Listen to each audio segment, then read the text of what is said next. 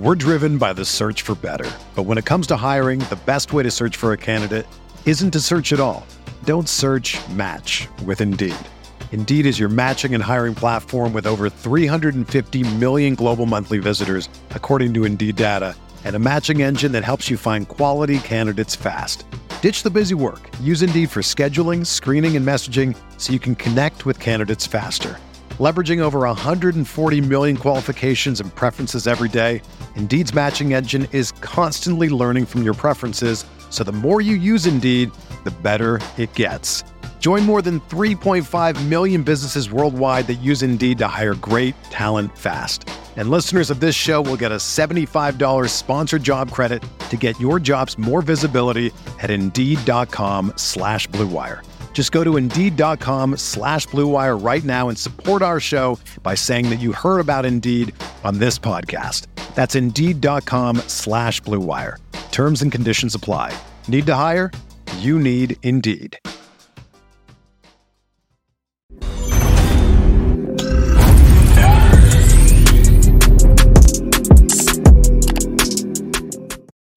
Welcome to the Guilty as Charged podcast. My name is Maddie Schmidt, and today I'm joined by Pro Football Focus senior college analyst Anthony Treash. How are you? Doing well. How are you doing? Doing great. I appreciate you hopping on the call today. Yeah, of course. Thank you for having me. I'm excited about the Chargers football in general. Just looking at before I was hopping on, I was thinking about all the offseason moves. I mean, obviously they had like the best offseason you know, put out a bunch of stuff with that. And just going back, looking at their depth chart on paper, the defense, it's just absurd. So, I mean, I, I'm excited just as a general football fan to see what this team can do next year. Me too. It's crazy the moves they've made. What's been the most biggest surprise for you with them this offseason? Ooh, I don't know if anything's too surprising. I mean, obviously, some of the moves they made, I wouldn't have really projected. You know, Khalil Mack, it makes sense with the Brandon Staley connection. Of course, him being his position coach when he was with the Chicago Bears. But you know, I, I would I was expecting them to be an aggressive team, and they've certainly been aggressive. Of course, acquiring Mack, you know, also signing, you know, J.C. Jackson, the cornerback from New England, to a massive deal. Um, just been a ball hawk over the last few years, and also some underrated moves mixed in there. I really like what they did with Bryce Callahan, bringing him in. Um, I think one of the best slot cornerbacks in the NFL when healthy, and he's proven to play at a very high level in this type of defense that, that Brandon Staley runs. So, you know, I don't think anything is too surprising with what they've done. Uh, expected them to be aggressive, and they certainly have. So they're setting themselves up. There's no doubt about that. The Chargers have definitely been busy this offseason, as I'm sure you have been too over at PFF.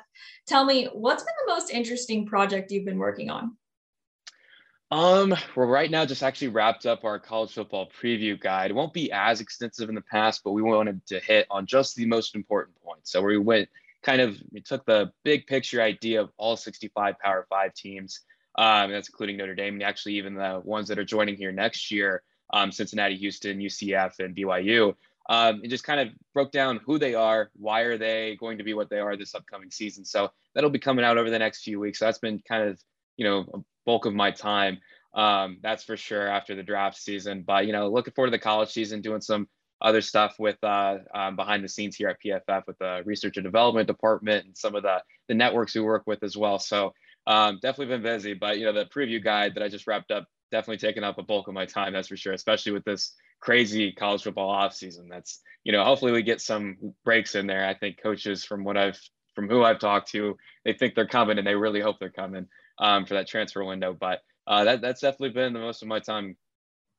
I'm curious, what exactly is a day in the life of a college football analyst like? Yeah, it definitely definitely depends. So I you know in the off season it kind of depends on the the time, right? Because the NFL draft definitely draft focus. Um, you know, it, it's uh, like you know, uh, it's can be long days. You know, working in football. Um, but you know, in season, it'll be a little bit different this year. Uh, but you know, in the past, of course, it would just be nonstop football, Saturday, Sunday, Monday. Um, you know, all nighters, just kind of trying to dive into our database, uh, PFF Ultimate, that all 32 NFL teams and every Power Five program uses. Um, you know, we get that film early, and you can, it's pretty easy to burn through and break down everything, and you have all the data there thanks to our wonderful data collection team. So, you know, a day is pretty It's kind of hard to pinpoint because all of them are different. Um, but you know, this upcoming season will be a little bit different for me. um, working a little bit more behind the scenes. So I'm very excited about that. What would you say is one thing most people don't understand about your job? Yeah, you know, I think that's a very good question. And I think one that probably doesn't get asked about, asked enough is just like, I think there's a lot of um, with PFF, a lot of people just kind of pile on thinking like we all just it's groupthink, like we're a cult and we all just come together and form these ideas and where they're just kind of ingrained to us and we stick with it. And that's not the case. Like we disagree all the time, and you know it's actually hard to kind of find consensus in some areas. Um, and you know, it's a lot of people think like, oh, PFF, you know, this guy's the highest graded. They think he's the best player. It's like that's not really the case. You know, you kind of have to look at the situation, and especially at the collegiate level, right? I mean you know, I think the grades are a great resource. They're stable year to year. I think they're a good leading indicator, right? And you kind of dive into it a little bit more because just because this guy's the highest graded tackle doesn't necessarily mean, you know, he's the best tackle um, in college football. You kind of have to go into how did he get there, right? How did he earn that? Did it come against, you know, UL Monroe or did it come against Oklahoma that he's facing, right? You know, some of those schools, um, you know, or was it because he was protected in a scheme, which in college you'll see um, you know, we actually just got done talking about it at nauseum, which Chargers didn't have to worry about because they had the quarterback set in stone. But like some of these offenses, you know, Sam Howell, Matt Corral, those draft prospects, big knock on them. They just were in an offense that was kind of holding their hand and kind of held other people's hands too, like the offensive lineman, not a lot of true pass sets. So, you know, that's kind of one example there. And, you know, I mean, kind of going off on a tangent here, but like that's another area where the NFL coaches absolutely despise college football because sometimes it's hard to get a read on those guys. Um, but you know, I would say that's kind of the one thing where a lot of people just kind of assume that everyone here it's just a cult. We all agree on everything. It's not necessarily that. The grades, they're not the be all end all. Um, but like I said, they're a good leading indicator um, as to you know you know who did the best and whether or not you should kind of take stock in that or you know say it's a little bit fluky and expect them to kind of come back. Lots of details and lots of factors go into it. Thanks for sharing that, Anthony. Okay, so we probably should move into some more Chargers related questions just because I know a lot of LA fans are watching this right now. So let's backtrack to the draft for a little bit. Were there any Chargers draft picks that you were surprised with? Um, I wouldn't say anything too surprising. Um, you know, I thought with what they did up the top with Zion Johnson, that was kind of one where a lot of people expected him, weren't be too surprised, and that's where I thought they would end up going. And they ended up doing it. I thought it's a good pick for them, just considering you know their offensive line has some very high quality pieces, right? I mean, Corey Linsley, obviously one of the best centers in the NFL. Rashawn Slater, what he did as a rookie last year. I mean, you're just not going to see. And I think you know, I had I've like talked to different um, fan bases about their offensive lineman that they've drafted this year high, and it's like, hey, don't expect him to be Rashawn Slater because you know what he did last year you don't really see from rookies. So I think he has all pro capabilities in him. Um, but you know, of course, there's still some missing spots there. And you know, Zion Johnson, he fills that void. I think he's a high floor, safe prospect. I mean, he's just an experienced player. Um, you know, very good player at Boston College, but he really opened up my eyes at the Senior Bowl. I mean, he was pretty much a brick wall. He really held his own get some of the top competition there. And you never want to put too much investment into the Senior Bowl. I think that's almost like a kind of verifies what you know, right? And if you see something different, you go back to the tape, but you you go back to Boston College. I mean, the guy was the same thing. He was just a brick wall. He's good as a pass and run blocker there. So I think he's going to be a good spot there at guard and kind of gives him options there. I'm still curious to see, um, you know, what kind of happens with the rest of the offensive line outside of Johnson, Linsley, um, and Slater. I think you know they have some options there at tackle. Um, you know, really what Storm Norton out there, in my opinion, after what we saw last year. You know, Matt Feiler has experience playing tackle. Um, he's done it at a high level. He did it for the Pittsburgh Steelers. So you know, I think there's some, you know, different, you know, ways they can maneuver around that offensive line. Um, you know, you have some experience too with some of those guards that could play tackle. So, you know, I think that was probably definitely my favorite pick of that they made. Um, you know, one of my really my favorite picks of the first round. I just thought they kind of hit the nail on the head there. So I don't think they did anything too surprising there. Of course, I wouldn't. I wasn't a big fan of Isaiah Spiller coming out. Um, I think that's kind of the sweet spot for the running back position on day three. You know, just you're throwing darts at that point. If you can get someone on the football field, that's you know that's a plus. So I mean, even though it's an invaluable position, they kind of attacked it at the right spot. But for me, I wasn't. You know, he wasn't a player that I was too really high on. So, but you know, at the end of the day, I thought it was a good draft for him. Nothing too surprising, kind of you know as expected there, and I think they did a good job. Yeah, Chargers fans are definitely high on Zion Johnson. What do you think they can expect from him in his rookie year? Yeah, I mean, like I said, I think you could just expect high floor, you know, play. I don't necessarily think he can be, you know, he could be an elite player. I just think he's going to be a very solid, consistent guard. I mean, he, that's what he was this past year. I think he allowed no pressures in over half of his games played, which is pretty hard to do. And, you know, even in the offense he was in, he didn't necessarily was protected as some of these other guys too. Um, you know, he, he was very rarely penalized. Um, you know, very disciplined player and, you know, just kind of a well-oiled machine at this point. So I think that's kind of the expectation. You know, you never want to put, like I said, you know, expectations of just amazing play like Rashawn Slater. I don't think he's going to be, you know, the the the greatest rookie in the NFL, but I think he's going to be, you know, kind of above the the rookie average there for his position. I think he's going to be able to hold his own. I don't think you're going to see him be a liability at any point. Um, maybe he has a couple of rough games. Any rookie does really in the NFL. Um, but you know, at the end of the day, you piecing together the whole course of the season, I expect him to be, you know, kind of, you know, an above average offensive guard for the Los Angeles Chargers as a rookie. Looking at the draft as a whole, do you regularly see teams choose from one college versus another more frequently? Yeah, I mean that's an interesting question. You definitely see some some teams kind of go after it. You know, I was actually um, I think, uh, yeah, New Orleans Saints podcast a couple weeks ago, and you know, the, the host there mentioned, you know, you know, New Orleans loves Ohio State and Tennessee. You know, those two schools they love. So you definitely can kind of see that there with some of the the developmental guys, and you know, it is also correlated with recruiting success, just because you know a lot of eh, you know you'll go back and look at all the five stars in history. It's pretty rare not to see one of those five stars at least get drafted because they're five stars because they're just freak specimens. And you know it doesn't matter if they have success in college they're still going to get an opportunity because they're they're rare in some form or fashion um, you know compared to others at their position. So you definitely see that kind of trend there. Um, but then uh, of course you just see some teams they, they don't necessarily care. I mean a lot of these teams don't think you know just be we love you know ohio state more than anything we're going to make sure we target guys from that school but you definitely can kind of see some trends there and i think that correlates to you know the recruiting factor yeah, under Telesco with the Chargers, it seems like they seem to favor Notre Dame, but that's transitioned a bit to Georgia players under Staley, which I found interesting personally.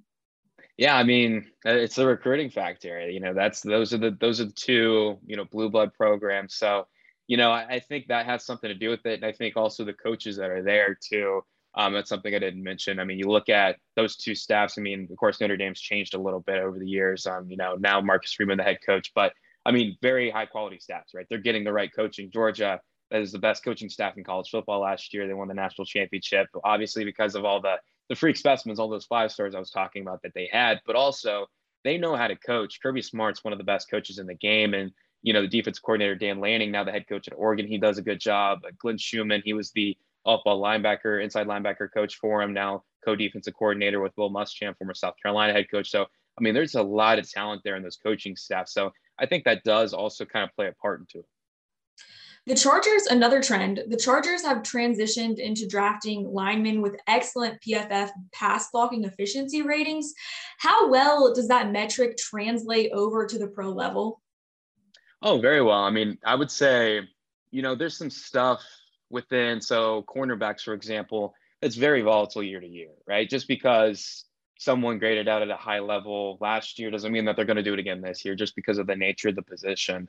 Um, but offensive lineman, that's the position more than anything that, you know, that the, the correlation year to year is very, very strong, right? I mean, you see someone grade out well, you typically see that trend continue unless something that can be explained, whether it's an injury, um, a position switch, something of that nature, um, kind of goes into that. Or you, you also see it with different quarterbacks, right? Because, you know, playing for you know someone like uh, Mac Jones versus um, you know Lamar Jackson is completely different in their play styles, right? I mean, you're going to have someone that holds onto the ball because they know they can escape for a little bit longer, kind of stresses out the offensive line, versus someone that's going to get it out quickly.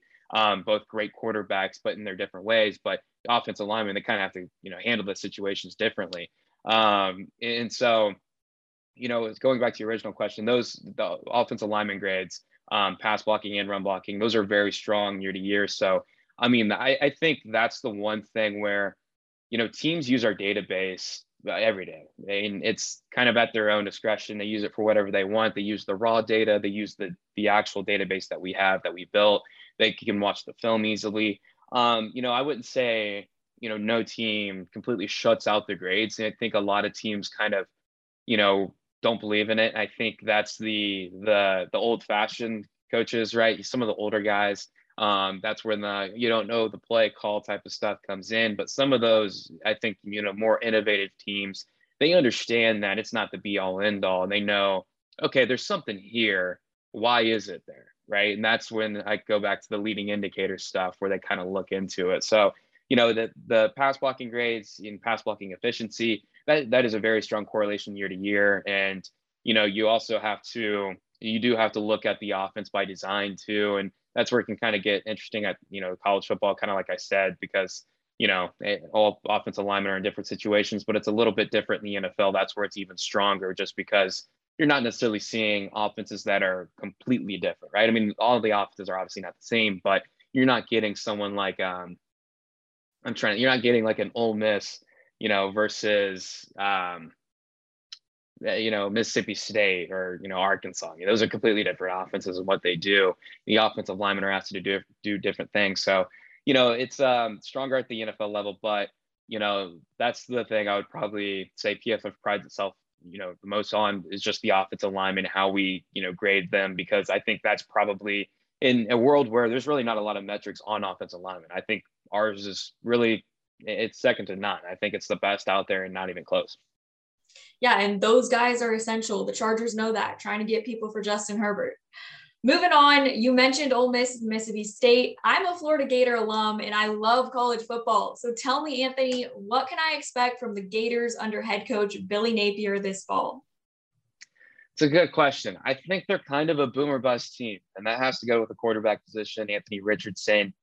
You know, I thought the whole situation with Dan Mullen was very interesting. I, I got a firsthand look at it because one of my colleagues, Trevor Sikkema, watching college football with him on the weekends in the office, he would just he he I couldn't watch he couldn't watch Florida. He would just kind of storm out sometimes. Um, I can relate. Kind of get, yeah, people were frustrated with how everything went, and you know, rightfully so. And I thought it was interesting why he put Emory Jones in there. Obviously, Emory had a lot of hype. I thought he would do well. He didn't end up doing that well now at Arizona State. And Anthony Richardson wasn't playing early on. A lot of people were like, "Why? Why is he not going there?" I mean, I remember what was it? Uh, the USF game, right? I mean, he had those couple highlight moments, and you kind of look at it like, well, he kind of was just playing schoolyard football there. And Dan Mullen said that's why we're not putting him in. He just kind of disregarded the entire play call and went out there. Um, and you saw it when he did get some playing time down the stretch. You kind of started to see that play style come back to buy him a little bit, going up against stiffer competition. And he definitely has the tools. I mean, he is, you know, he was a he was a, a four star recruit. I mean, he can play you know, position at a high level, if he pieces it all together, just kind of piecing it all together and getting that decision making kind of honed in there and understanding. You see quarterbacks, I, I would say this is probably the biggest thing, and especially in today's age, like seven on seven and all this stuff. And some of these guys, with the way they play the game, just very undisciplined in the way they play, right? They just want to go out there, put the Superman cape on, and go out there and make a play on their own. Where it's like you got to follow the script sometimes. So that's what I'm kind of looking for with Anthony Richardson. And I think if he can piece it together, then Florida may exceed expectations sooner rather than later. But at the end of the day, they do kind of are say where they were last year, they're an average team. I, I'm very bullish on their future. I think Billy Napier is going to ha- do a fantastic job there. I love the defensive coordinator they have there with Patrick Toney, um, co-defensive coordinator there for him. He came over with uh, Napier from Louisiana. You know, led Louisiana to one of the best defenses in college football. You know, Florida, of course, last year's defense was not good. I think you know probably it's ingrained in your into your brain and every other Florida uh, fan brain.